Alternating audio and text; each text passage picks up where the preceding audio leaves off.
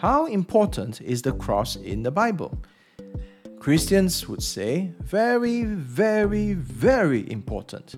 The whole book is about the cross in the Bible. All 66 books point to Jesus. Can you prove it? Can you back up your claim that all 66 books point to Jesus? And with today's book, the answer is yes. Hi, my name is Terence, and I'm your host for Reading and Readers, a podcast where I review Christian books for you. Every month, I review Faithlife's free book of the month. And for the month of April, the free ebook is Bloodline Tracing God's Rescue Mission from Eden to Eternity by Skip Heitzig. Skip Heitzig is the ministers to over 15,000 people as senior pastor of Calvary Church in Albuquerque. He reaches out to thousands across the nation and throughout the world through his multimedia ministry, including a nationwide half hour radio program, Connect with Skip Heitzig. He is the author of several books, including Bloodline, the book we are reviewing today. You can understand the book of Revelation and the Bible from 30,000 feet. So that was his biography from his website. The Bible from 30,000 feet, that book, is a 600 uh, or so pages long. And it talks about how to read all the books in the Bible in 52 chapters. Wait a minute, there are 66 books in the Bible, not 52. And yes, what he has done is he has combined uh, some books like the prophets together.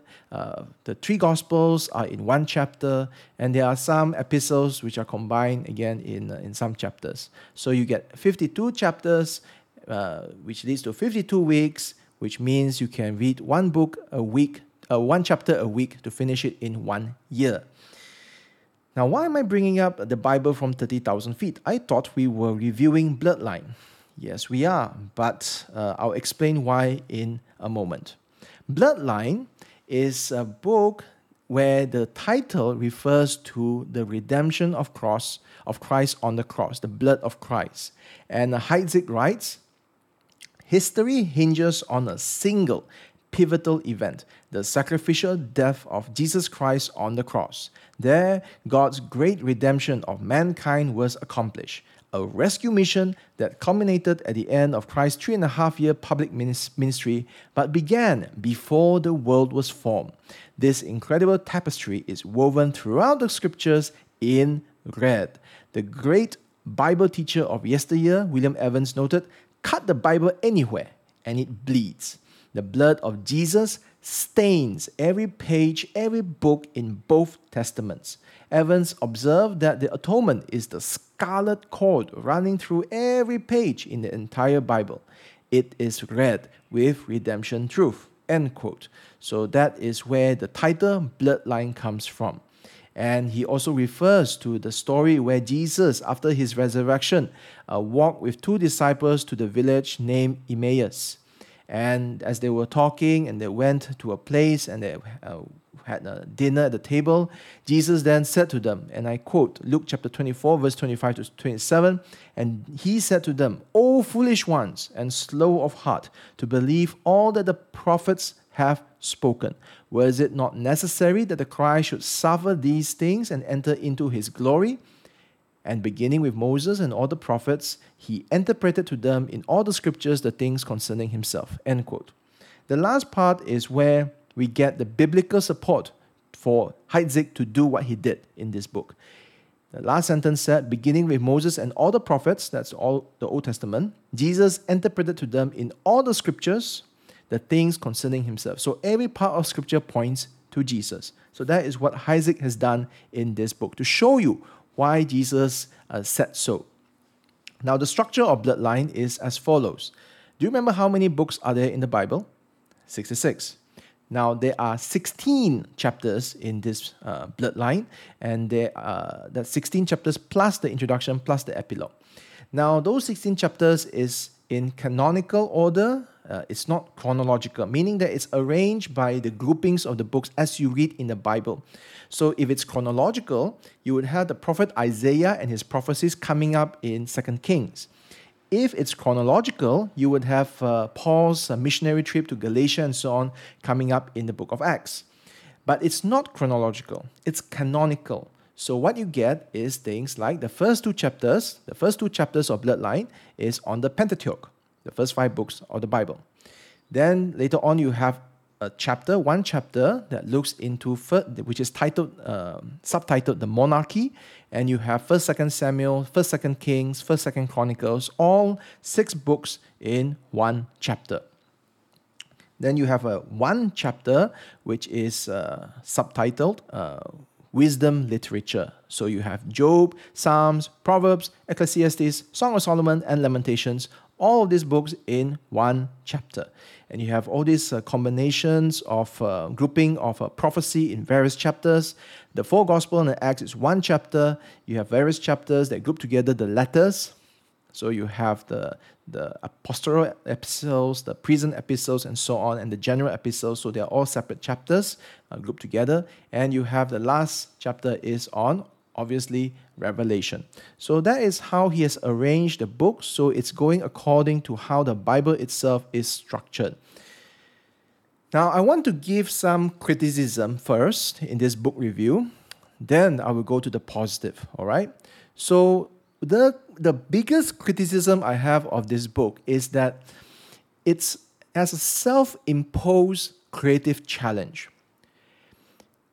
Do you know of those uh, challenges where you have the professional photographer and then uh, you give him a toy camera and uh, he then has an assignment where he takes a photo and you see wow that that picture is so much so amazing even though he was constrained by using a toy camera? Well, you've been to see you've seen those type of challenges where the professional uses a, a dumbed down tool in this case, uh, he has handcuffed himself. Heitzig has handcuffed himself by various constraints. So he's trying to achieve many things in one book. So he's trying to, number one, tell the big story of the Bible. Number two, to talk about or to write about the atonement. Number three, he wants to make it easy to read. Uh, he doesn't assume that the reader is uh, knows much of the Bible, so he makes it easy to read, easy to understand. Number four, he wants to refer to all 66 books of the Bible, so he doesn't skip any one of them. And number five, and I would say this is the killer, he wants to do all of the above in a short book, or uh, in 250 pages or so. Remember that his previous book, the Bible uh, from 30,000 feet, was 600 pages. So here we have Bloodline, 200 pa- 250 pages to deal with 66 books, and his earlier books, he did the same with 600 pages. So he doesn't have a lot of pages. And because he doesn't have a lot of pages, there are some parts which comes in very rushed. Okay, so I think that he would have done a better work. Uh, this is my assessment. He would have done a better work if he had more pages to write with. Now, one of the best parts of this book I find was on Philemon. And the reason is Philemon itself is just a single uh, letter, it's just one chapter, and it's very self contained. And he could actually write the summary of it very quickly. For example, he writes Reading between the lines of this episode, it's generally believed that Onesimus, a slave of the Christian leader Philemon, stole money from his master and ran away to Rome, thinking, I'll just blend in and get lost in this big city. Instead of getting lost, however, Jesus found him. Somehow, Onesimus met Paul, who was still in prison, and Paul led him to Christ and found out his story. In this letter, Paul appealed for Philemon to receive Onesimus back to him, not just as his slave, but as his new brother in Christ. Now, this is a mastery of a summary because over here you have the characters Onesimus, Philemon, and Paul. You have the background of the city and so on, and you also have the intent. Paul appealed to Philemon to receive Onesimus back to him, not as a slave, but as a brother. So it's a very masterful paragraph, and he does it for uh, almost every section because he needs to explain to the reader what's going on in this book. And uh, he then after this he would share some insights uh, from the book that uh, some of us may not be familiar with. The general reader of the Bible may find it fascinating, and he ends in this way. So this is how he ends. In this Philemon section, he writes, "That's how it is with God. He loves to restore people. He looks for hearts that are broken, for people who have made bad choices, who are beat up and scarred. He loves to turn people around." And when you choose to become part of his family, his bloodline, that's what he will do for you. If you bring your broken heart to him, the master mechanic, he will rebuild it. He's in the business of restoration and redemption. End quote. So you see here that he is he ends by connecting it to the bloodline metaphor, and he wants he's inviting us to worship. And he says that he writes that more than merely inform about God's astonishing rescue operation, I want you to be inspired to worship him. End quote. So that is his intent. He begins with a background in the beginning, he gives some insights, and then he ends by a connection to the bloodline, and he wants us to worship God by the end of it. So if the background is, uh, let's take this as a plane and as an airplane. So if the background is the engine and the worshipping final paragraph is the takeoff, I could not take off because there was not enough runway there wasn't enough space to build up. So he could not build up the sense of the insights and so on, so that it leads us to a sense of God, you're so amazing. I'm in so much in awe of you. Because just as he just get going, then it ends. So the plane does not crash. It's not a tragic uh, incident, this one, but it just sputters along. And he goes back, taxis back to the start, and he tries again to take off. And oftentimes than not, it just doesn't work. He just doesn't have enough runway to take the plane off the ground. And I will show you why I think so. All right. In the book, in a Bloodlines, you have in uh, there's a chap there's a section in one of the chapters, and it's it's uh, referring to Genesis three three verse fifteen. Now in the book, it's one page. If you go online, you go and search for uh, Heitzig, you look for his sermon series on bloodline, and you find that there is a sermon titled The Cure for the Curse, the exact same subtitle in this uh, book, all right? The Cure for the Curse. In the book, it's a one page section, very short, not much runway, and it's very short. In the sermon, it's one hour. It's a one hour, five point sermon of the same name. So you see, he can. Heitzig can actually expound at length about one verse, but he couldn't do it in this book because he had no pages.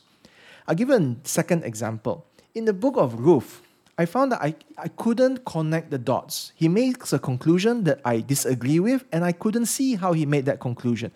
Let, let me tell you, let me read to you and see whether you can, you can, um, you know uh, what I'm talking about. Heitzig writes More than anything, the book of Ruth shows us how God chose us and paid the highest price to be able to call us his beloved children. End quote. Now, when I read this, I was thinking, more than anything, wow, this is like more than anything, okay? Okay, I got to get this. He says that the book of Ruth shows us how God chose us and paid the highest price. But I didn't get that.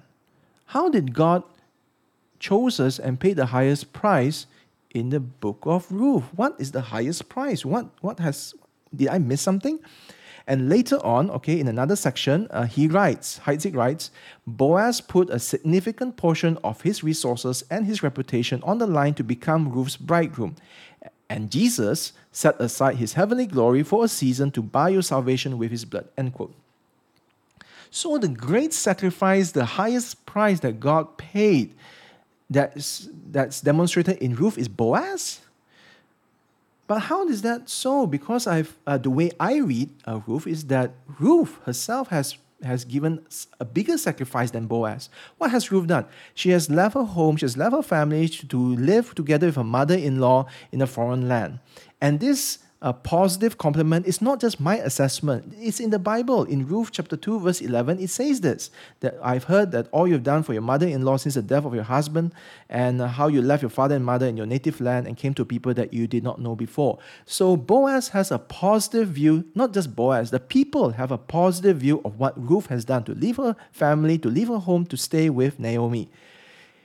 And if you say that Boaz has put a significant portion of his resources and his reputation, in what sense? Yes, I know Ruth is a Moabite. Yes, I know that Ruth, um, there is a, a threat to uh, Boaz's inheritance. That's why the, the other guy did not take Ruth in. I know that, but the Bible doesn't make a big deal about this.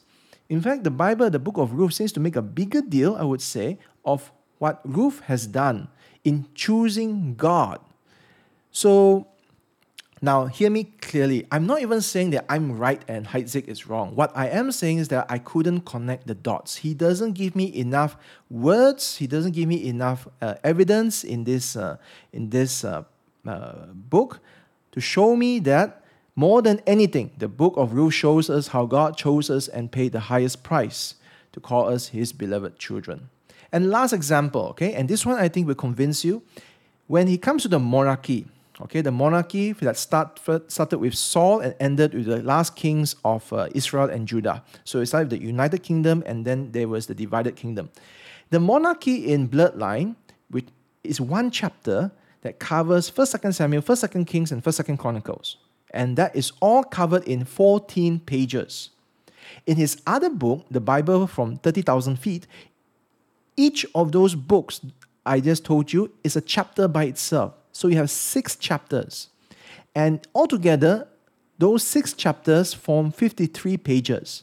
And those 53 pages, he gives the background, he links to the, to the gospel, and there's a sense that he calls to worship and so on. So you have three times as many, four times as many pages in the, the Bible from 30,000 feet. So it is very rushed. In fact, in bloodlines, you have Saul is barely mentioned. David has two sections, I guess, in that chapter.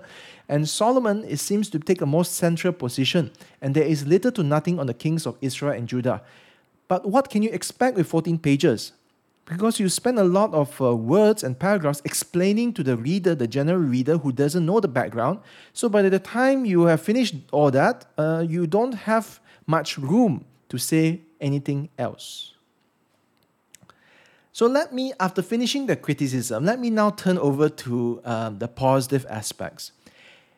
If you judge the book by the constraints that it has imposed on itself, all right, it's a good book. there is no book I know that attempts to tell the big story of the atonement in an easy to understand way from 66 books under 300 pages. If that is what you're looking for, I think there is only one book, and that is Bloodline. Uh, if you think there is another book, please let me know. Now, despite the flaws, and I think those are big flaws, I think that Christians should know the breadth and the, of the Bible and how every book connects to the atonement, how all 66 books can be traced to the cross of Christ. Because if you know this, it immunizes, immunizes you from um, this understanding, this popular uh, notion that the Christian Bible is a storehouse of quotations, where you just look for verses to put up in Instagram or it's just quotations eh, that you read in bumper stickers. No, it's not. If you understand how every book is actually God breathed and you can actually overcome all manner of apostasies, false teachings, if you just understand the whole counsel of God. So this book helps in that. Number two, if you read this book, it actually answers the challenge that the Bible is an inconsistent mess. You have 66 books, dozens of authors, you have mishmash of uh, genres, poetry, narrative, letters, apocalyptic literature. So it's a mishmash of things. But with this book, it helps Christians understand there is one message that even though there are dozens of authors, there is really only one author. And the book is centered on Jesus Christ. Third, the atonement itself is very important. So even if you don't read much about the 66 books and so on, but if you understand the atonement that Jesus died on the cross, as a sacrifice for our sins.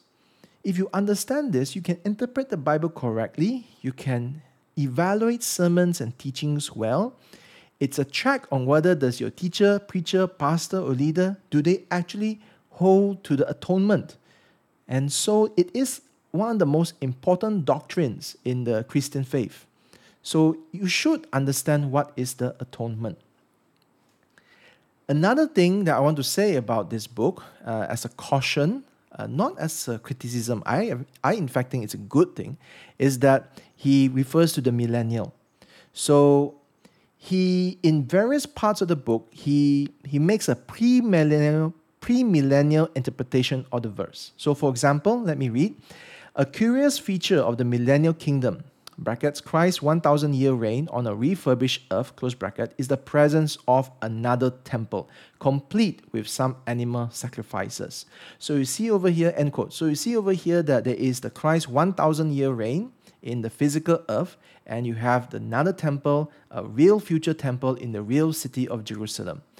I personally don't hold to premillennialism. I am amillennial. Now, if you think that means I'm not biblical and uh, close to blasphemy, then uh, please consider it as part of my journey.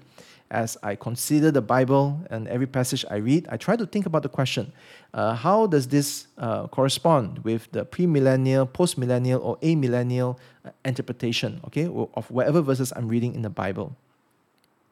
Now, here's the thing if you find it very, uh, if you have very strong feelings that I do not hold a premillennial um, position, or you think otherwise, um, that strong feeling or hostility that comes out is probably the reason why nobody talks about it anymore or preaches about it much nowadays because it invokes a lot of those uh, unpleasantness where people are quarreling and arguing about things that seem so far away and not important.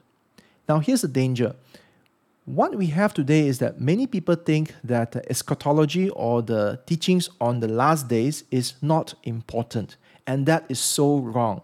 I think that it's important. I think that even though we don't know the details, but and we do know that yes, Jesus will come back and we win. Okay, Christians win. The kingdom of God reigns. That's that's true. But we should understand what are the different views so that we can make sense of the different parts of the Bible. So I think that it's very important. So I appreciate what Heitzig has done in this book, even when I don't hold to that. Because as I read it, I can see that, okay, this is how he interprets Ezekiel. This is how he interprets um, those uh, passages. And it gives me an opportunity to reflect so I just want to mention this because uh, some of the readers may be surprised by the strong uh, premillennial position that he takes in this book. But I think that uh, if you understand uh, how to um, uh, read it, I think you would be better off with it. Now let's go to um, my conclusion. Okay, is it a good book? I don't think it's a very good book because of the constraints. I don't know what happened. I mean, uh, why can't we just increase the page count, for example? Uh, is it a marketing issue? Is it a publishing issue? Is it a, a creative writing challenge sort of thing? I don't know why it, he he cuff he handcuffed himself and he could not uh, have more space to write. I don't know, and um, it's good because of the constraints. It's unique but it's not something that you can read in one sitting. I think that uh, the, the plane can't take off okay? The runway is too short. So i find that very jarring in many many ways.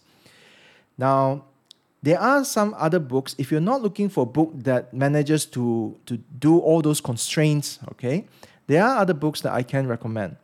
If you want an easy to read uh, book for the whole bible um, I would suggest children's uh, book. Okay, if you're uh, trying to help a young believer or a child understand, one of the easiest ways is just give uh, a children's Bible book. The I would recommend the biggest story by Kevin DeYoung. So he looks into the centrality of Jesus and he goes through the whole Bible story as well from Genesis to Revelation, but makes it easy for children to understand.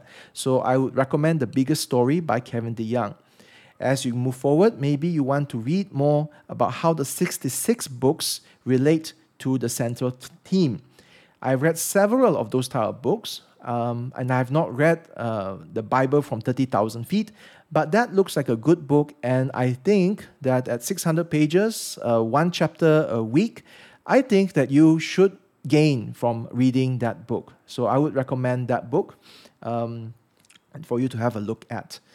If you're looking to look at the atonement, okay, if you're looking at the atonement, then I would suggest um, this book that I really enjoyed, uh, John Stott's Cross of Christ, The Cross of Christ. Uh, it is, uh, I found it very engaging. He goes into the atonement, and you can see the depth of uh, what the cross of Christ actually means for the believer. And he is a very gifted teacher, uh, this uh, John Stott. So that is um, some of my book recommendations. If you enjoy Heitzig's uh, teachings, I think that he does a better job of explaining all this that we've talked about in his sermons, in his teaching series. I find that if uh, you just looking for a devotional book that uh, you can, you don't mind the runway being too short, you just want a very quick and easy read every day, then yes, this book will be uh, good for you. But beyond that, I find that there are better books that I can recommend. So this is a reading and readers review of Bloodline by Skip Heitzig. Before you go, can I ask you to do something? If you are a Christian, that means we are both of the same bloodline. We can both trace a line from Jesus on the cross to where we are today. If you like the podcast, can you hit the subscribe button, write a review, or drop me a line at readingandreaders.com? As an encouragement, not as a compulsion. Thank you so much.